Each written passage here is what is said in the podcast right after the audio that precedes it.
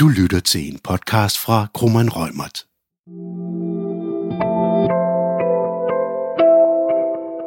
Jeg hedder Line Havndrup, og jeg er advokat ved Krummeren Rømert i vores afdeling for fast ejendom, hvor jeg beskæftiger mig særlig med entrepriseret og projektudvikling af fast ejendom.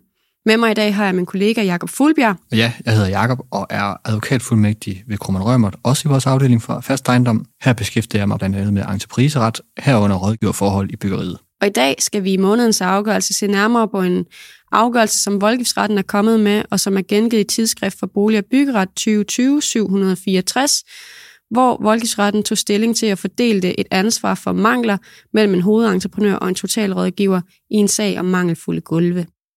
Voldgiftsretten tog for uden selve ansvarsfordelingen også stilling til det af bygherren fremsatte erstatningskrav og tabsopgørelse. Afgørelsen den er relevant for både entreprenører, rådgivere og bygherrer, fordi den illustrerer både forskellen mellem udførelsesfejl og projekteringsfejl, og fordi den er et praktisk eksempel på, at tabsbegrænsningspligten og berigelsesgrundsætningen har betydning for den endelige erstatningsudmåling. Og til at starte med vil jeg lige tage jer igennem fakta i sagen, og ligesom give jer en introduktion til, hvad det her byggeri handlede om. Bygherre indgår en aftale med både en totalrådgiver og en hovedentreprenør. Hovedentreprisen indeholder blandt andet en aftale om gulvarbejder, i det der skulle lægges et klodsgulv. Klodsgulvet skulle oprindeligt limes på en cementbaseret spartelmasse. I entreprisaftalen bliver spartelmassen ændret til noget tyndpus, som i stedet skulle lægges oven på betongulvet, som ligesom skulle ligge under neden det her klodsgulv. Bygningen skulle også forsynes med et ventilationsanlæg, der udover almindelig ventilation i løbet af dagen, Øh, skulle nedkøle bygningen om natten ved brug af luft udefra under visse forudsætninger, der blandt andet afhænger af temperaturforskellen øh, mellem indenfor og uden for bygningen. Kort efter bygningens aflevering viste sig øh, en række problemer med gulvet, i det der forekom afspring. Bygherren reklamerede over for sin aftalepart hovedentreprenøren, øh, som inddrog sin underentreprenør, som igen inddrog sin egen underentreprenør under underentreprenøren, øh, som havde stået for udlægning af flydmørtlet. Til at belyse det her problem, der øh, antog man Teknologisk Institut, som foretog en undersøgelse af årsagen til skaderne, og som konstaterede, at afspringene skete i et område, hvor opførselen havde været udsat for vandskade. Vandskaden havde medført, at flydmørtlen var blevet fortyndet på grund af det ekstra vand. Underentreprenøren afhjælp herefter de her mangler.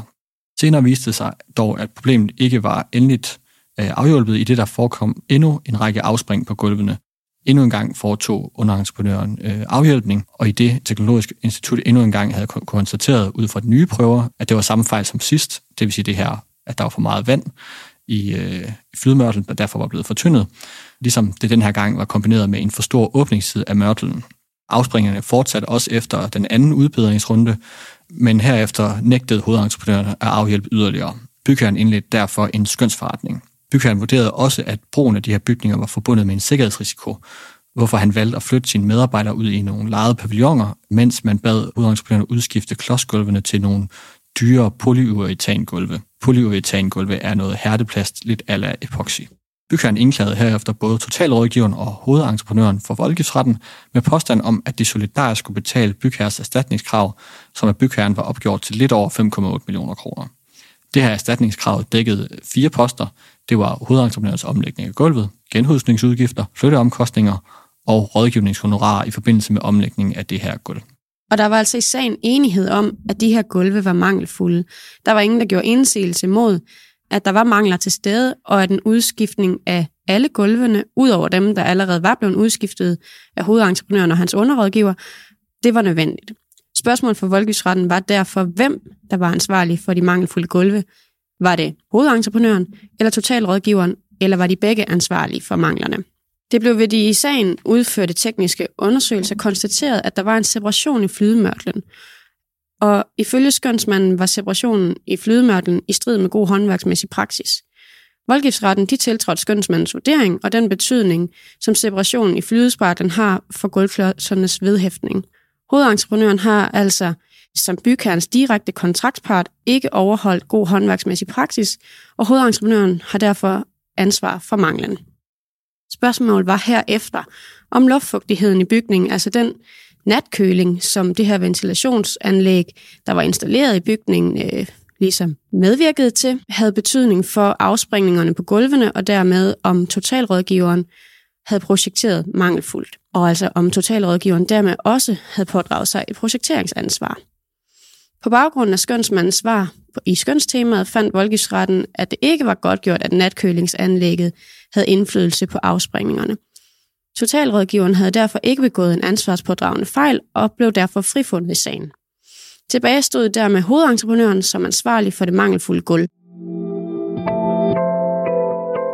Og i det vi nu har klarlagt, hvem der var ansvarlig for de her mangler, så var næste spørgsmål jo, hvad den samlede erstatning, som skulle betales til bygherren, så blev. Og vi har jo tidligere lige været omkring det her med, at der var fire erstatningsposter i det her erstatningskrav, nemlig hovedentreprenørens omlægning af gulvet, genhusningsudgifter, flytteomkostninger og rådgivningshonorarer i forbindelse med det her omlægning af gulvet.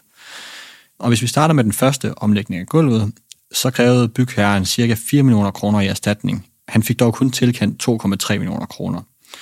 Og helt indledningsvis er det vigtigt lige at være opmærksom på, at bygherren selvfølgelig kun har krav på erstatning af udgiften svarende til den aftalte kontraktsydelse.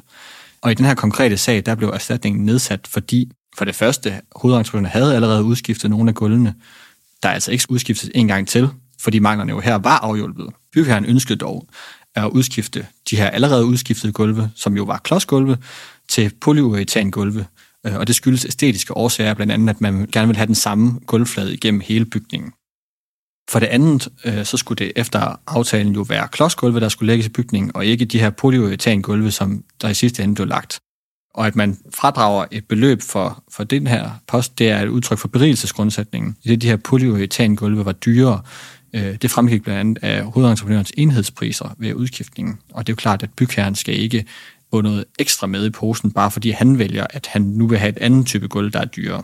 Og hvis vi går videre til det her med genhusning og flytteomkostninger, så er voldgiftsretten enig i, at medarbejderne skulle flyttes af sikkerhedsmæssige grunde, og, og altså også senere var nødvendigt at genhuse dem. Men erstatningen blev her nedsat, fordi man kunne have flyttet medarbejderne for en kortere periode, hvis man i stedet havde anlagt øh, klodsgulve, i stedet for at skifte ud til polyuretangulve. Og det er altså et udtryk for tabsbegrænsningspligten. Det er de her polyuretangulve tager længere tid at lægge end de her klodsgulve, som man oprindeligt havde aftalt. Til sidst så øh, blev bygherrens krav på erstatning for rådgivning ved udskiftning af gulvene også nedsat. Rådgivningsudgifterne havde været lavere, hvis man havde øh, udskiftet til kloksgulve, lagde voldgiftsretten til grund, øh, og det er altså igen udtryk for en berigelsesgrundsætning. Man skal ikke tjene på, og altså det vil sige spare sin udgift til den ekstra udgift, der vil være øh, ved at antage rådgiver til at lægge polyuretangulve, i stedet for klodsgulve, som det oprindeligt var aftalt. Den samlede erstatning blev på den baggrund fastsat af voldgiftsretten til 3,2 millioner kroner. Afgørelsen viser, hvordan voldgiftsretten går gennem de forskellige aftaleled, og for hvert enkelt aftaleled vurderer ansvarsgrundlaget. Der skældnes altså i afgørelsen mellem udførelsesfejl og projekteringsfejl. Konkret fandt voldgiftsretten, at der var fejl i selve udførelsen af arbejden forbundet med at ligge gulvet, og det var skyld i afspringningerne og dermed manglerne. Havde der både været tale om projekteringsfejl og udførelsesfejl, ville hovedentreprenøren og totalrådgiveren formentlig hæfte solidarisk over for bygherren og i overensstemmelse med bygherrens påstand. Afgørelsen er altså et godt eksempel på, at det er vigtigt at medindklage alle potentielle ansvarlige aftaleparter, fordi fejlens årsag først belyses under sagen, og at ja, man først kan afgøre, hvem der er ansvarlig for manglen under sagen. Ofte vil det jo være et syn og skøn, der har betydning for at ligesom belyser, hvor fejlens årsag kan placeres. Og lige præcis sådan en sag her med projekterings- og udførelsesfejl, der står over for hinanden, så er det vigtigt at holde sig for øje, at det ikke er givet, at der er begge dele. Det kan godt øh, henføres til enten øh, rådgiveren i form af en projekteringsfejl, eller entreprenøren i form af en udførelsesfejl, eller der kan være ligesom en fejl hos begge parter, hvorved man så kan dele ansvaret. Det jo i, står jo i modsætning til for eksempel et tilsynsansvar for en rådgiver, der forudsætter, at der er lavet en udførelsesfejl hos entreprenøren, i det der jo ligesom skal være et forhold, som rådgiverens tilsyn har været mangelfuldt omkring, og derfor skal der jo have været en mangelfuld udførsel, som man ikke har opdaget, hvis man kan sige det på den måde. Afgørelsen illustrerer også meget godt de her helt overordnede principper, som gælder for øh, fastsættelsen af erstatningen. Og der tænker jeg selvfølgelig på tabsbegrænsningspligten og berigelsesgrundsætningen. Ja, og tabsbegrænsningspligten, det er jo det her med, at det indebærer, at bygherrens eller en som anden øh, parts øh, krav på udbedringsomkostninger, de kan nedsættes, hvis de her afholdte omkostninger er for store. Og så berigelsesgrundsætningen, det er jo det her med, at entreprenøren skal ikke sætte det bedre i stand, end han skulle ifølge kontrakten. Og der tænker vi på de her to, hvad skal man sige, principper med nyt for gammelt og godt for dårligt. Det vil sige, hvis du har et gammelt tag, som måske kun har fem år tilbage på bagen, og du så får et nyt tag, så må der jo selvfølgelig skulle fragå et eller andet i den erstatning til dig, fordi at du jo så har fået et noget nyere tag, der så ikke skal udskiftes om fem år i stedet for. Øh, og godt for dårligt, som jo illustreret den her afgørelse, hvor de her polyuretan-gulve, som var bedre, eller i hvert fald dyrere end klodsgulvene, altså bevirkede, at bygherren ikke kunne få hele anlægsudgiften øh, til det her. Det var altså månedens afgørelse, udarbejdet af Krummernd Rømerts entreprise-team. Vi udgiver løbende indhold med entrepriseretlig vinkel, heriblandt månedens afgørelse på skrift og andre artikler på vores LinkedIn-gruppe Byggeri og Entrepriseret, bindestreg Krummernd som du selvfølgelig er velkommen til at blive medlem af. Jeg hedder Line. Og jeg hedder Jakob. Tak fordi du lyttede med. Du har lyttet til en podcast fra Krummernd Rømert. Podcasten er udtryk for vores specialisters opfattelse af retsstillingen på nuværende tidspunkt. Vær opmærksom på, at retsstillingen godt kan udvikle sig løbende i takt med, at der kommer ny praksis på området.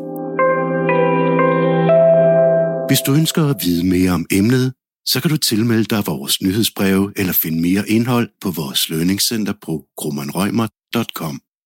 Du er også velkommen til at kontakte vores specialister.